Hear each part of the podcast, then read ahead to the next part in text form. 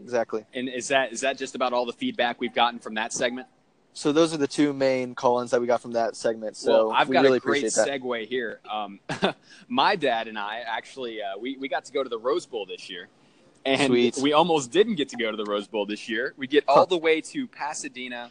We're outside the ticket gates. It's the morning of the Rose Bowl. My team's Oklahoma. You know, we're in the we're in the game, and Oh, yeah. we're up at the ticket little booth. We wait half an hour, and really, my friend uh, got my dad and I a ticket. He got a ticket for one of us. I had the other, and he put it in my name. We go to the ticket booth to claim it, and they go, "Oh, sir, uh, your ticket's not on here. You need to, you need to, you're not. You need to go to the back of the line." I'm like, "What are you talking about?" You know, we we sit there. We're so confused. We're talking. There's about 15 minutes of me thinking, "Oh my God, I'm all the way here, and I'm not going able Yeah. to get into the Rose Bowl. Like, what is this?" Long story short, they. By the way, can you hear me? There are lots of people talking on the. Yes, intercom. I can. Okay, yeah, great you're great. um, we get into uh, we, we we get into waiting for about half an hour, and then finally, he goes, "Sir, we found your seat." I'm like, "What?" He goes, "Yeah, Oh my gosh. they spelt your name wrong." He gives me an What? envelope. I don't know if I've shown you this. He gives me the envelope that the tickets were in. My name is Nash Rhodes. Okay, yeah. Ticket says Nash Rogers.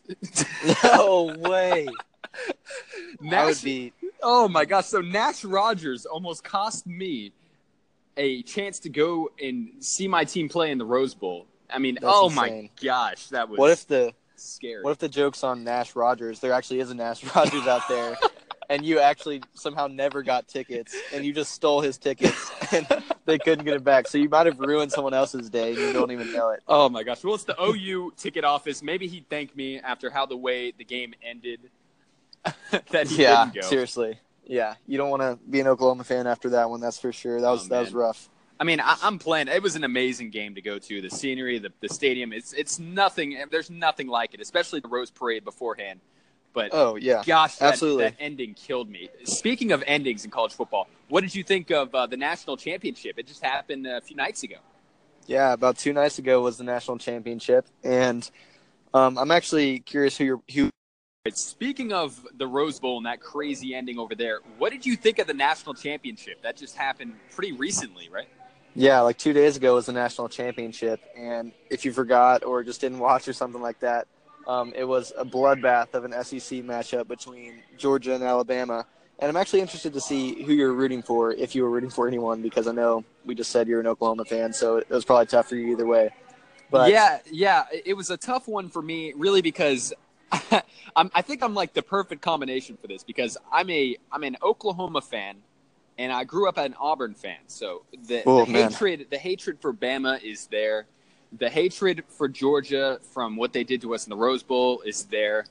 Um, Yeah. I went into the game and I texted all my friends this, and they, they keep quoting me on it because it's hilarious. I texted them.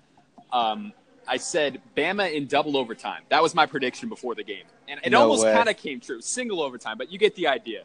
Georgia No, yeah. fans went through exactly what we went through. I really feel like if we would have just won that game against Georgia, we could have we could have gotten it done. But I mean, that's a debate for a, a different time. It, it was still an amazing national championship game. My favorite part is how that backup quarterback for Bama came in, and uh, nobody could pronounce his name out of the commentators.